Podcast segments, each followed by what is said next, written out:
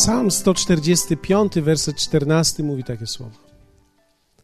Pan podtrzymuje wszystkich upadających i podnosi wszystkich zgnębionych.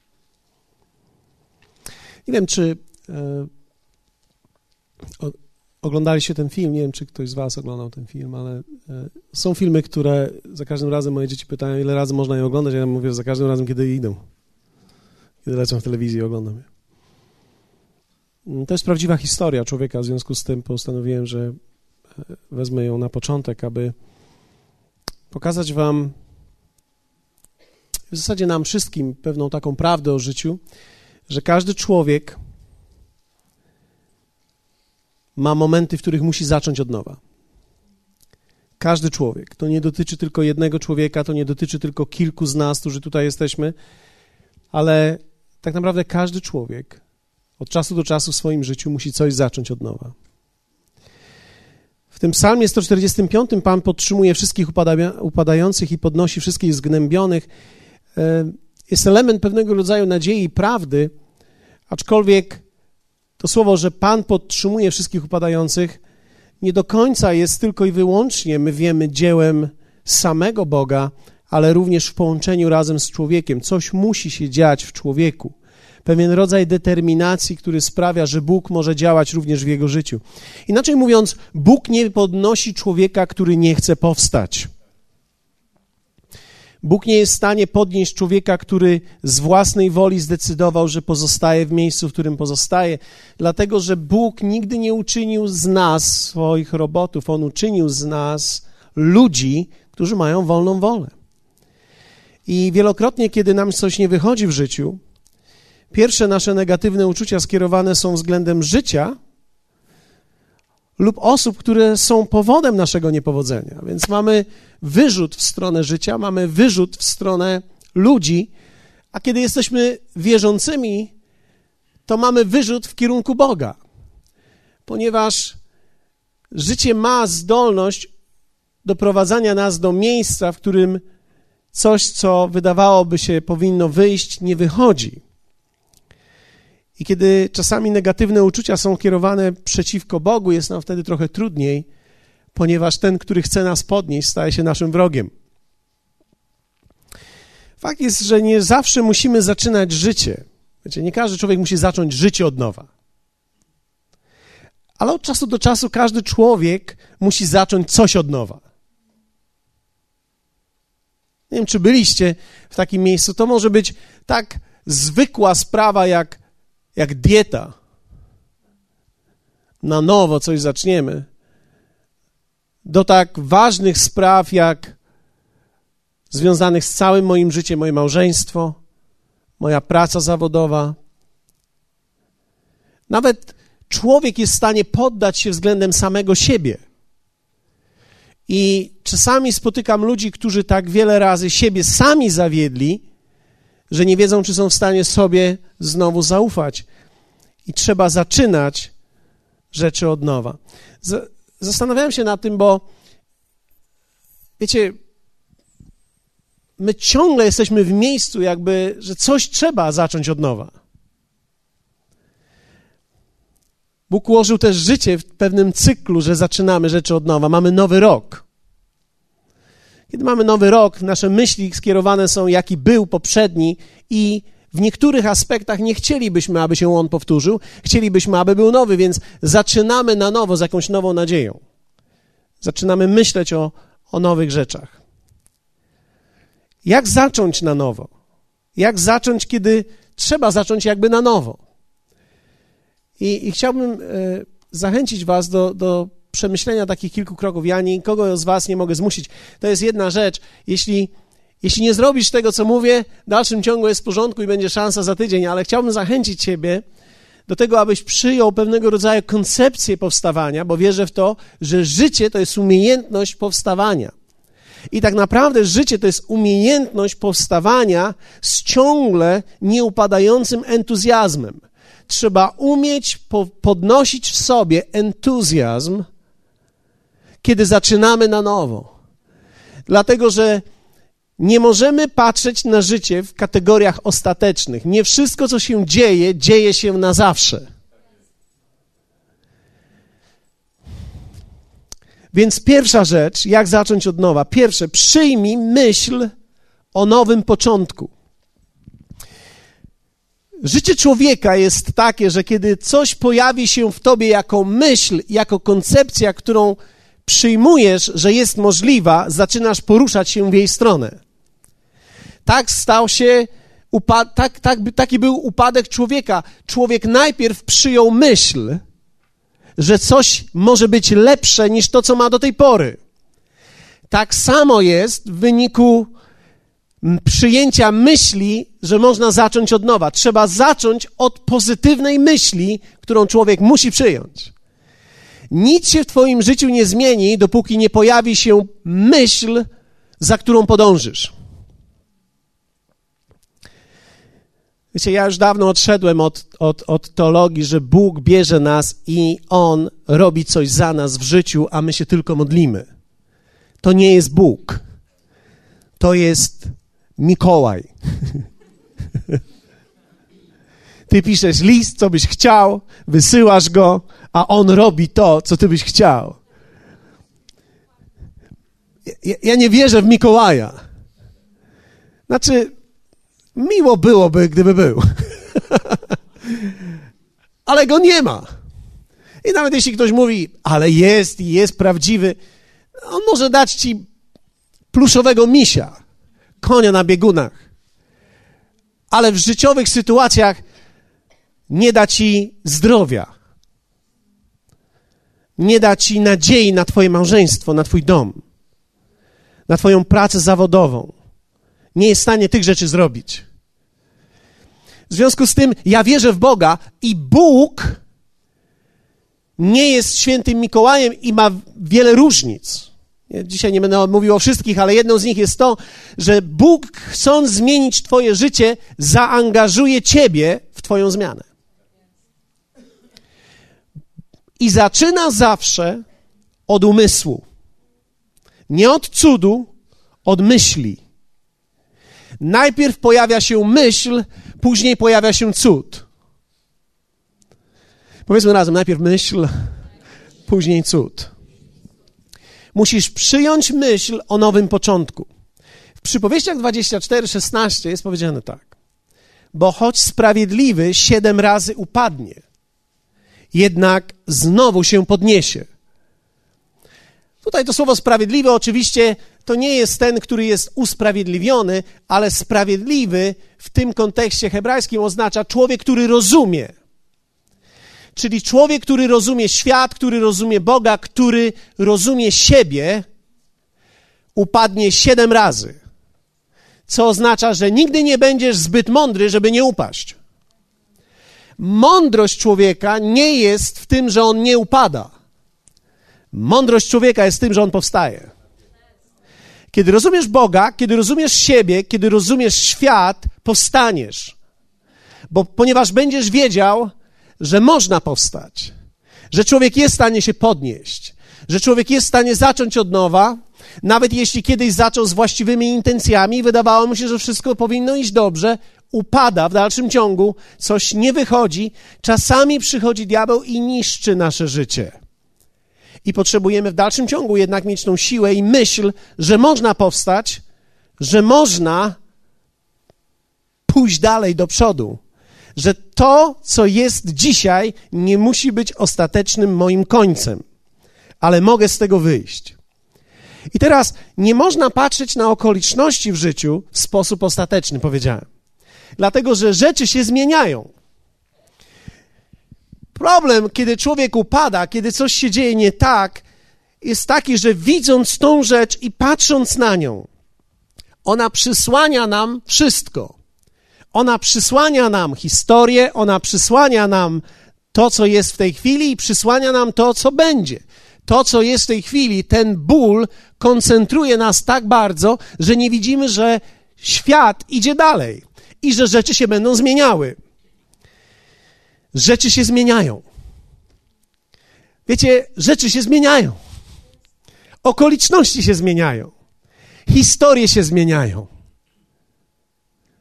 Czasami wroga nie można pokonać, czasami trzeba go przeżyć. Jesteście ze mną? Inaczej mówiąc, czasami trzeba iść z nim kawałek, niech on padnie. Ja nie mam na myśli tutaj teściowej. Czasami trzeba przejść pewien moment z wrogiem, pozwolić jemu umrzeć, okolicznościom danym, sytuacjom danym. Rzeczy się zmieniają, układy się zmieniają. Wiecie, ludzie się zmieniają. Ludzie nie zmieniają się tak szybko, jakbyśmy chcieli, i najwolniej zmieniają się ci, którym byśmy chcieli, żeby się zmieniali szybko. Ale ludzie w dalszym ciągu się zmieniają. Ludzie nie zmieniają się, gdy na nich patrzymy często i gdy jesteśmy blisko nich, ale ludzie się zmieniają. Widzisz, kiedy ty patrzysz na swoje dziecko, twoje dziecko nie zmienia się tak szybko w twoich oczach. Ale kiedy jedziesz do jakiejś cioci czy do wujka, które widzi raz na pół roku to dziecko, mówi: Wow, Zenuś, jakżeś wyrósł. Zenuś wyrósł i to jest twój Zenuś. I on zmienił się, ale ty tego nie zauważasz. Inaczej mówiąc, ludzie się zmieniają. My nie zawsze to widzimy. Więc sytuacje ulegają zmianie. Cały czas każdy z nas jest w sytuacji zmiany. W związku z tym czasami, żeby powstać na nowo, niekoniecznie wszystko ty musisz zmienić, czasami musisz przetrwać. Czasami trzeba umieć wytrwać. I rzeczywistość wokół też się zmienia. Czasami trzeba umieć przetrwać i wytrwać w trudnym momencie. Trochę zacisnąć zęby, nie na ludzi, ale troszkę tak powiedzieć sobie, przeciągnę ten moment, ponieważ czasami nie można nic innego zrobić, jak przeciągnąć pewien moment. Życie można zmienić. Nigdy nie jest za późno. Niektórzy ludzie mówili, starych drzew się nie przesadza.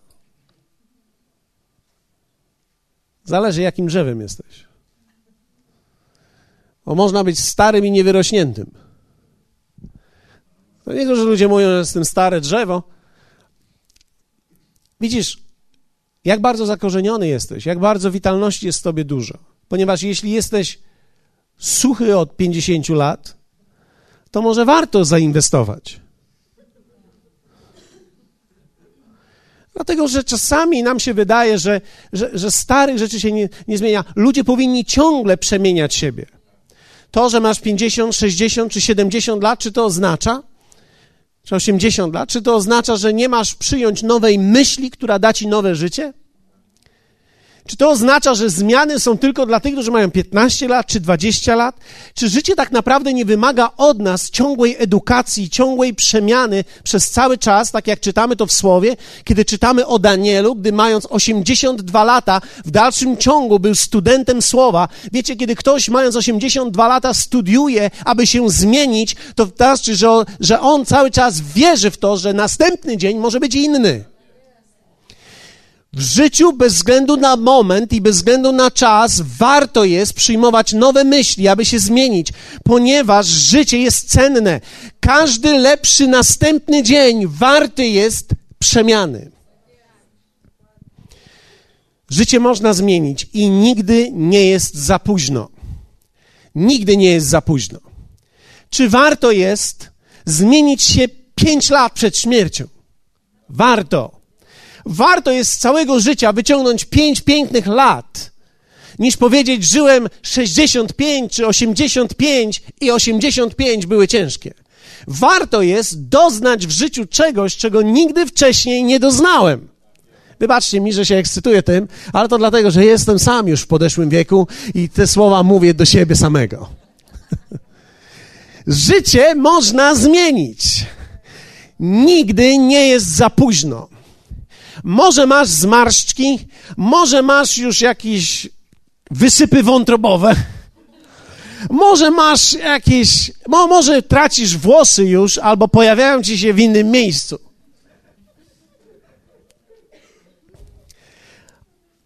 Może stracić. Okej, okay, dobrze, bez opisów rzeczywistości, bo to może być trudne. Może potrzebujesz dzisiaj o godzinę dłużej spędzić przed lustrem, aby doprowadzić się do stanu używalności albo do stanu, gdzie możesz się pokazać. Być może tak jest. Ale warto w dalszym ciągu się zmieniać, dlatego że to nie zewnętrze człowieka starzeje go, ale jego wnętrze. Są czasami 40-latkowie, którzy zachowują się jakby mieli 80 lat. Są 45, 50-latkowie, którzy myślą o tym, jak mieć emeryturę. Hej, zanim zaczniesz myśleć, jak będziesz żył na emeryturze, może warto jest jeszcze podbić kilka gór. Masz jeszcze co najmniej, powinieneś liczyć ze 40 lat, żeby sobie poszaleć, nie poszaleć dla przyjemności, ale dokonać czegoś, zrobić coś, biec za czymś. Być typu Kaleb, który mając 85 lat mówi, ja chcę zdobyć tamte góry, ponieważ dzisiaj moja siła jest taka sama jak wtedy. Ja nie mam na myśli, nie sądzę, że on mówił o swojej tylko sile fizycznej i tężyźnie fizycznej, ale miał na myśli to, że dzisiaj jestem, połączyłem moją mądrość z tą siłą i ona daje ten sam efekt, co wtedy moja głupota z tamtą siłą. Jesteście ze mną? Kiedy on mówi, że mam dzisiaj taką samą siłę jak wtedy, wcale nie oznacza, że ma tego samego bicepsa 46 w obwodzie. Nie wiem, czy to jest dużo, czy mało. O, sporo jest. O, sporo jest. Ja mam z 16. I to na szczycie. Ale ja myślę, że on przez te lata dojrzewał, mądrzał, rozwijał się. W związku z tym przełożenie jego mądrości względem siły fizycznej ma ten sam efekt, co kiedyś, kiedy miał 40 lat, gdy mógł dokonać rzeczy fizycznie, ale był w dalszym ciągu jeszcze w niektórych sprawach żółtodziób. Wiecie, ja, ja myślę, że człowiek może mieć 40 lat i w dalszym ciągu czegoś nie wiedzieć. Można mieć 50 lat i w dalszym ciągu czegoś nie wiedzieć. 60 lat i czegoś nie wiedzieć. A kiedy masz 20 lat i nie wiesz, co masz robić w życiu, kiedy strzeliła ci 30 i czujesz się stary i stara, gwarantuję ci, coś jest nie tak pod półką. A ja już jestem stara, mam 33 lata. Hej! Szkoda, że nie widziałaś mojej babci. Miała 97 lat, nie wiedziała co mówi, nie wiedziała gdzie idzie, wiedziała tylko gdzie jest jej laska i wiedziała jak ją tłuc. Miała 97 lat, szła rano na mszę, później przychodziła tutaj, mówi, bo to jakoś jest tak weselej. Kiedy, kiedy z nią rozmawiałem, mówiła: O, to życie, już jestem taka zmęczona tym życiem, już bym chciała pójść dawno do nieba. Ona się wybierała od 67 roku do nieba, e, więc wiecie, niektórzy ludzie mają długie pakowanie. I, i, I wiecie, mając 97 lat, kiedy umierała, e, mówiła: A ja bym jeszcze chciała pożyć. Człowiek sobie zadaje pytanie: Po co?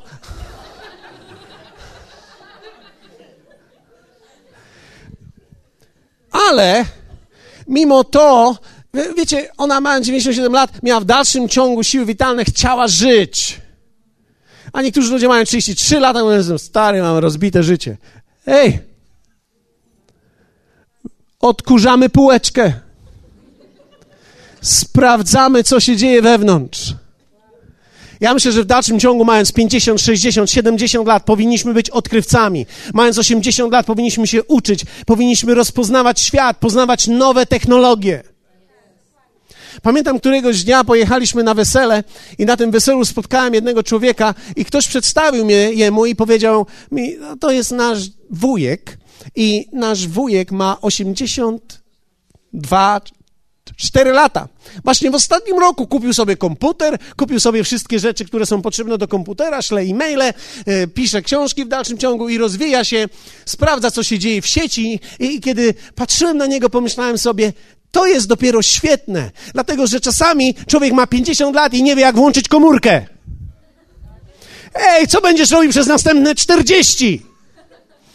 Ty nie możesz myśleć, mając 50-60 lat, że teraz gdzie to się wciska. Naucz się tego. Nie mów. Są ludzie, którzy mają 40 lat i mówią, ja już zapominam. Ja już zapominam. Ja, ja myślę sobie tak, jedy, no zaraz ich wezmę pod, pod ścianę. No jak można mając 40 lat zapominać? Człowiek nie jest w stanie zapominać mając 40 lat, kiedy ćwiczy swój umysł. Chyba, że tylko patrzysz na TVN24.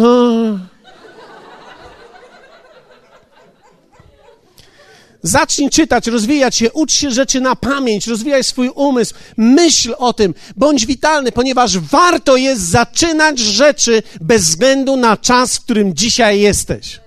Pamiętam, kiedyś przygotowałem kazanie, kiedy kupisz sobie bambosze, nigdy nie miałem szans go wygłosić, ale powiem wam tylko jedną rzecz, że nigdy nie powinieneś kupić sobie bamboszy. Dlatego, że niektórzy ludzie tylko szukają ciepłych kapci, żeby posiedzieć. Niech ci będzie zimno w nogi, będziesz chodził przynajmniej.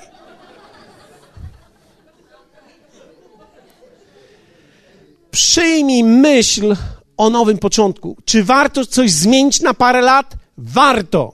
Czy warto powstać dla kilku chwil? Warto. Nawet Bóg wierzy, że warto i ciągle zaczyna od nowa. Ta historia biblijna, kiedybyś gdziekolwiek nie otworzysz, to jest historia tak naprawdę powstawania i produkowania na nowo. W Izajasza czytamy taki fragment. Zaiste już za małą chwilkę Liban przemieni się w urodzajne pole, a urodzajne pole będzie uważane za las.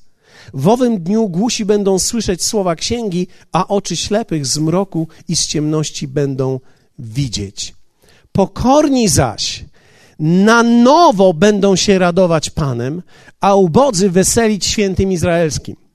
Szczególnie chciałbym, żebyście zwrócili tu uwagę na słowo na nowo, dlatego że Izajasz pisał to w sytuacji ciemności kraju, kiedy był grzech, kiedy było ciężko i kiedy było przekleństwo, kiedy było trudno. On wysyłał sygnał, który jest od Boga. Przychodzą chwile, które będą jaśniejsze niż te, które mieliście. To, co macie, jest z waszej winy. Tak było z waszej winy, ale ja przychodzę, Bóg mówi, z odpowiedzią, także na nowo będziecie się radować. Na nowo będziecie wierzyć w to, że można. Na nowo będziecie się weselić. Na nowo będziecie patrzeć z, z radością w przyszłość. Bóg mówi na nowo. Dlaczego? Bo to oznacza, że to już wcześniej było. To oznacza, że już wcześniej mieli radość, mieli przyszłość, zatracili ją i teraz na nowo muszą postać. To jest ciągła historia powstawania na nowo. W Ezechiela 29 czytamy: W owym dniu dom domowi izraelskiemu dam domowi izraelskiemu na nową moc, a tobie otworzę usta wśród nich i poznają, że ja jestem Pan. Wiecie, można powiedzieć, że Bóg jest mistrzem powstawania. On uczynił człowieka. Pamiętacie tą historię z Księgi Rodzaju. Aby człowiek jednak nie był maszyną, dał mu wolną wolę. I w pewnym sensie to się rozsypało. Bóg jednak nie poddał się. I w swoim planie, przewidując taką możliwość, zabezpieczył drugie wyjście przez Jezusa. Kiedy Bóg stworzył człowieka, wiedział, że dając mu wolną wolę, człowiek może wybrać źle, więc nie ryzykował i powiedział: Ponieważ człowiek może wybrać źle, ja zabezpieczę i dam mu drugą szansę. I taki jest Bóg. Bóg zawsze jest Bogiem drugiej szansy. W nim zawsze można zacząć rzeczy na nowo. Bóg nigdy się nie poddał względem człowieka. Bóg zawsze będzie walczył o każdego. Bóg zawsze przygotowuje kolejne wyjście. Kiedy coś nie wyszło ci w życiu, Bóg zawsze przygotował plan powstania drugą alternatywę. Cokolwiek jest dzisiaj Twoją porażką, upadkiem, tragedią, musisz wiedzieć i przyjąć tą jedną małą myśl, że być może Bóg wiedział, że w takim miejscu będę. Nie zaplanował dla mnie tego miejsca, ale ja sam się w nim znalazłem. I ponieważ On jest Bogiem, prawdopodobnie zaplanował drogę wyjścia dla mnie. I wiecie, to jest jedna mała myśl, ale ta jedna mała myśl może być rewolucją dla ciebie. Dla kogoś, kogo znasz. To może być rewolucja w chwili, w której się znajdziesz, być może w takim momencie życia, kiedy będziesz potrzebował zadać sobie pytanie, czy warto zaczynać na nowo. Odpowiedź jest warto. Warto jest powstawać. Warto jest, ponieważ Bóg zabezpieczył już drugie wyjście. Nie wiem, czy ktoś z Was zna taką osobę, która nazywa się Joyce Meyer. Joyce Meyer jest nauczycielem słowa. Wielokrotnie można ją spotkać na kanale telewizyjnym chrześcijańskim, jeśli ktoś z Was zna je. Można na YouTubie posłuchać jej nauczań, można posłuchać nauczań na, w telewizji chrześcijańskiej, internetowej. Ona również planuje swój przyjazd do, do Warszawy w, tym roku.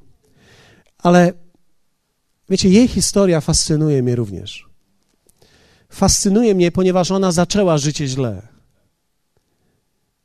Nieprawidłowy człowiek, niewłaściwe małżeństwo, rozbity dom, ojciec, który molestował ją przez wiele lat.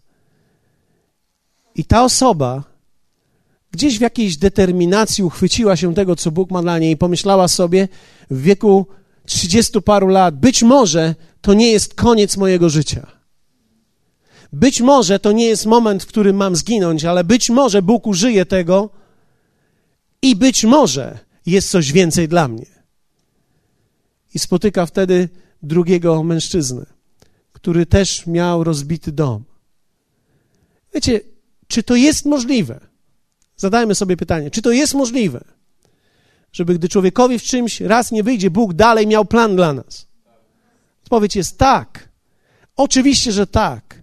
Trzeba oczywiście patrzeć na to i, i rozpoznawać, co, co jest tym planem i poddać mu swoje życie, ale kiedy człowiek podaje mu swoje życie, on po, pozwoli ci znaleźć te alternatywne drzwi, które on ma dla ciebie.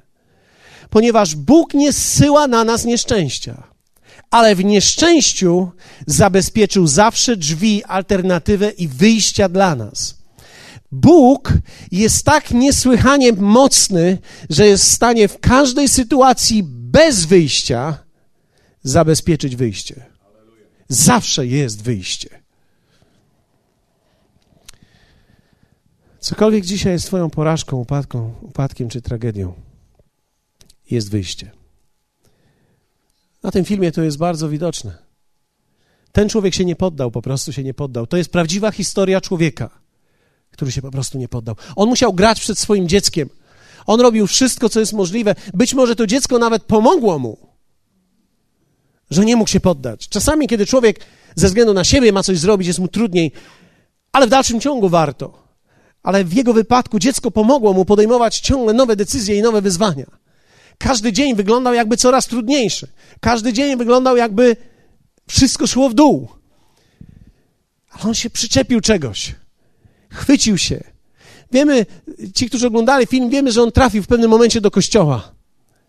Usłyszał słowa nadziei. I pomyślał, być może nie jest wszystko stracone. Wiecie, w takiej grupie jak tutaj jesteśmy, czy nawet ci, którzy nas oglądają, czy też słuchają na różnego rodzaju nośnikach, znajdują się ludzie, którzy są na krawędzi rozbicia swojego życia i być może niektórzy z nich potrzebują usłyszeć, to nie jest koniec. To może być Twój początek. Przyjmij myśl o nowym początku. Drugie, zainwestuj w nowe życie. Zainwestuj w nowe życie. Ktoś może zadać pytanie, a co to takiego? W liście do Rzymian, szóstym rozdziale, czytamy takie słowa. Czyż nie wiecie, że my wszyscy ochrzczeni w Chrystusa Jezusa, w śmierci Jego zostaliśmy ochrzczeni? Pogrzebani tedy jesteśmy wraz z Nim przez chrzest w śmierć. Abyśmy jak Chrystus skrzeszony został z martwych przez chwałę Ojca, tak i my nowe życie prowadzili. Tak i my nowe życie prowadzili. Apostoł Paweł zachęca nas tutaj, abyśmy zainwestowali w nowe życie. Tutaj to słowo dokładnie oznacza, aby tak jak Chrystus skrzeszony został z martwych przez chwałę Ojca, tak i my nowe życie, to życie Zoe, prowadzili to jest greckie słowo, które oznacza zainwestować, zaangażować się, wykorzystać, udowadniać sobie albo ogłaszać sobie. Czyli, wiecie, kiedy przychodzisz do Jezusa, oddajesz mu swoje życie, to on nie jest świętym Mikołajem, który teraz ci da wszystko, co ty chcesz. Ale to, co on zrobi, on ożywia twojego martwego ducha. I twój duch staje się żywy dla Boga. Ten, który był martwy, staje się żywy dla Boga. I to jest nowe życie, które powstaje w człowieku, który poddaje swoje życie Jezusowi. I to nowe życie warto w nie zainwestować, bo w tym nowym życiu jest moc do powstania. Ta moc ku powstaniu nie jest i nie leży w okolicznościach. Wiecie, każdy człowiek egzystuje, ale nie każdy człowiek żyje. Prawdziwe życie jest wtedy, kiedy człowiek jest zrodzony z Boga, kiedy ma to nowe życie w sobie, bo wtedy możesz udowadniać sobie, ogłaszać sobie i zaangażować się w rozwój tego nowego życia. Moc do powstania jest w nowym stworzeniu, które jest w nas. Ta moc to jest Chrystus w nas. Wiecie, człowiek może mieć rozwiniętą nadzieję w sobie i powstawać, ale prawdziwa moc do powstania jest w Bogu, który w nas jest, w tym nowym duchu, w tym nowym życiu, które w nas jest. Apostoł Paweł pisał o tym w ten sposób. Mamy zaś ten skarb w naczyniach glinianych, aby się okazało, że moc, która wszystko przewyższa, jest z Boga, a nie z nas. On mówi o sobie: Ja jestem tak jakby skorupą, tym naczyniem, ale w sobie mam ten skarb prawdziwy. Aby się okazało, że w tej całej kruchości mnie jest we mnie moc, która wszystko przewyższa. Czyli nie ma takiej rzeczy, okoliczności i sytuacji, z którą ta moc, która została we mnie włożona, nie może sobie poradzić. Wow. To jest niesamowite. I on dalej mówi: Zewsząd uciskani, nie jesteśmy jednak pognębieni, zakłopotani, ale nie zrozpaczeni, prześladowani, ale nie opuszczeni, powaleni, to mi się podoba, ale nie pokonani.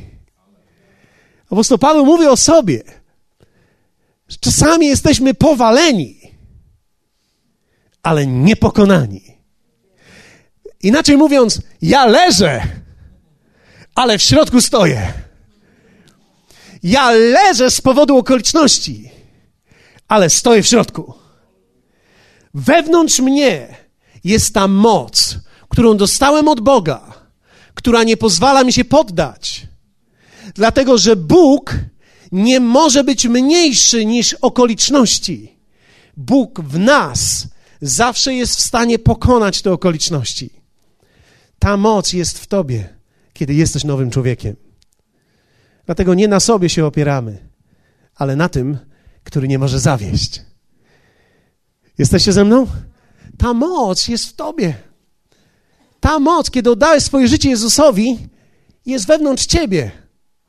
Ty może nigdy nie będziesz czuł się silny, ale kiedy sięgniesz tego źródła, które jest wewnątrz ciebie, ta siła w tobie powstanie.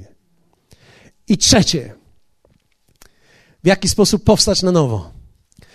Pamiętacie, co było pierwsze? Przyjmij myśl o powstaniu. Drugie, zainwestuj w to nowe życie. I trzecie, patrz na Jezusa. Ktoś może powiedzieć, a co to takiego, co to za punkt, patrz na Jezusa. Poczekaj chwileczkę. Poczekaj, daj mi chwileczkę. Niech ci tylko wyjaśni, co to znaczy patrzeć na Jezusa. Wiecie, czasami, kiedy ludzie chcą powstać i zacząć od nowa, patrzą na innych ludzi, patrzą na okoliczności i to przestaje mieć sens dla nich. Dlatego, że to, na co patrzysz, zdecyduje, co się stanie z tobą i jakie decyzje podejmiesz. To, co jest przed twoimi oczami, będzie prowadziło ciebie. Dlatego jest ważne, szczególnie kierowcy wiedzą o tym, nie da się jechać do przodu, patrząc ciągle w lusterko wsteczne. Dlatego, że to, na co patrzysz, zdeterminuje, gdzie będziesz jechał. Halleluja. Patrzeć na Jezusa. Hebrajczyków 12 mówi nam, jak mamy patrzeć. Ale wiecie, nie możemy tego w ogóle przeczytać na siedząco. Ja to przeczytam na stojąco. I poproszę kogoś do klawiszy. Halleluja. Hebrajczyków 12, 1, 2. Dlatego, że może się tak zdarzyć, że nie znajdziesz wokół siebie zbyt wielu zachęcających przypadków. Dlatego jest ważne, abyś umiał patrzeć na Jezusa. Autor listu do Hebrajczyków mówi tak.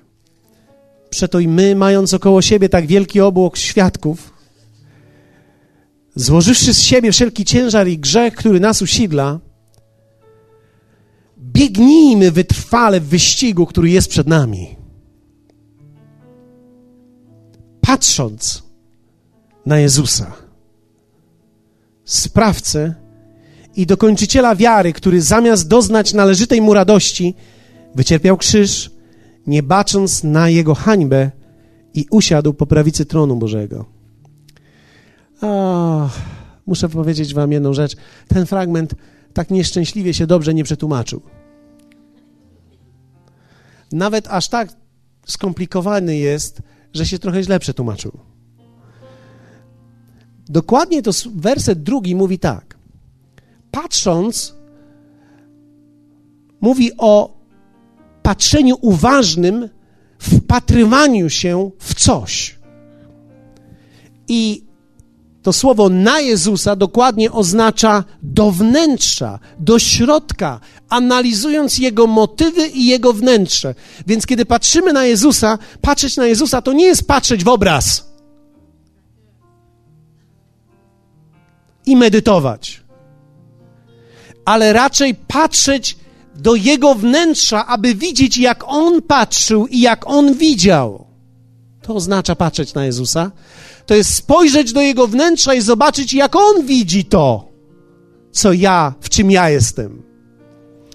Widzisz, człowiek nie może nic zmienić, dopóki swojej sytuacji nie widzi Bożymi oczami. Patrzeć na Jezusa oznacza dokładnie patrzeć przez pryzmat Jego oczu na moją sytuację. Te słowa oczywiście tutaj dalej również są źle przetłumaczone trochę, bo jest napisane sprawcę i dokończyciela wiary, który zamiast doznać należytej mu radości, wycierpiał krzyż, nie bacząc na jego hańbę. Te słowa powinny być przetłumaczone tak. Patrząc na Jezusa, sprawcę i dokończyciela wiary, który z powodu radości, którą widział przed sobą, nie zwrócił uwagi na poniżenie krzyża, przeszedł przez niego i usiadł po prawicy tronu Bożego. Jezus przeszedł przez krzyż z powodu radości, która była w nim, bo wiedział, co będzie po tym. Kiedy człowiek jest w sytuacji trudnej, kiedy jesteś załamany, przejdziesz tą sytuację, kiedy będziesz widział, co jest za nią. A za nią jest zawsze Boża obietnica. Cokolwiek Bóg powiedział względem ciebie, On gwarantuje, że tak będzie. I to w wierzących ludziach budzi radość. I Jezus przeszedł przez krzyż, mając radość w sercu, bo wiedział, co będzie później. On wiedział, że będzie tron, ale nie tylko tron, on wiedział, że ludzie będą wolni. I to przyprawiało jego wielki entuzjazm i radość. Jezus przeszedł przez krzyż mając wewnątrz radość z tego, co będzie za krzyżem. I to jest wielka prawda przechodzenia. Jezus nie przeszedł krzyża narzekając. Jezus nie przeszedł krzyża będąc załamanym. Jezus przeszedł przez krzyż z radością z tego, co będzie po. To go przeniosło. I to samo również przeniesie ciebie. Kiedy będziesz patrzył na niego, zobaczysz nie to, co jest, ale zobaczysz to, co będzie. I zobaczysz, że za każdą doliną jest kolejna góra. Zobaczysz, że za każdą ciemnością jest kolejne światło. Zobaczysz, że za każdym rozbitym związkiem jest kolejny szczęśliwy. Zobaczysz, że za każdym niepowodzeniem w pracy jest kolejne. Leży sukces. Życie to sztuka podnoszenia siebie. Chciałbym zachęcić Ciebie, tak jak tutaj jesteśmy w tej chwili, abyś powiedział: Panie, daj mi myśl o powstaniu. I ja wierzę w to, że Bóg będzie prowadził Ciebie dalej. Jeśli tylko pozwolisz, aby pozytywna myśl weszła do Twojego serca. Ten Bóg, któremu wierzysz, któremu ufasz, przeprowadzi Ciebie. Amen. Powiedz to Jemu dzisiaj. Powiedz to Jemu. Tak jak tutaj stoisz, możesz wewnątrz siebie, możesz swoimi ustami powiedzieć: Panie, poprowadź mnie w tym. W imieniu Jezusa. Bóg ma nowe obietnice dla Ciebie. I Bóg ma nowe rzeczy dla Ciebie.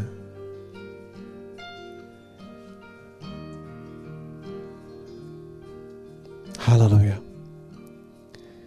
Jeśli jesteś tutaj dzisiaj, a nigdy wcześniej nie poddałeś swojego życia Jezusowi, zachęcam Cię, abyś zrobił ten krok. To jest jeden z najważniejszych kroków, jakie człowiek podejmuje w życiu. Jeśli chciałbyś to zrobić, ja przez chwilę będę tutaj. Jeśli ktoś z Was chciałby się modlić o jakiś moment swojego życia, o sytuację, w której dzisiaj jesteś, ja zostanę tutaj razem z kilkoma osobami. Jeśli ktoś z Was miałby potrzebę modlitewną, chciałby się modlić o coś razem z nami, my wierzymy Bogu o to, że kiedy stajemy przed Nim, rzeczy się zmieniają. Dlatego zachęcam Was, abyśmy wspólnie razem, ci, którzy mają taką potrzebę, mogli zostać tutaj. Pozostałym osobom dziękuję i mam nadzieję, że wychodząc z tą będziesz miał tą myśl. Nigdy się nie poddam. Nigdy się nie poddam. Nigdy się nie poddam. Nie poddam się. Hallelujah. W żadnym obszarze mojego życia nie poddam się. W żadnym obszarze, w którym mam dzisiaj porażkę, powiedz, nie poddam się. Powiedz to kogoś, kto stoi obok ciebie, powiedz, nie poddam się. Powiedz to z wiarą. Powiedz, nie poddam się. W imieniu Jezusa.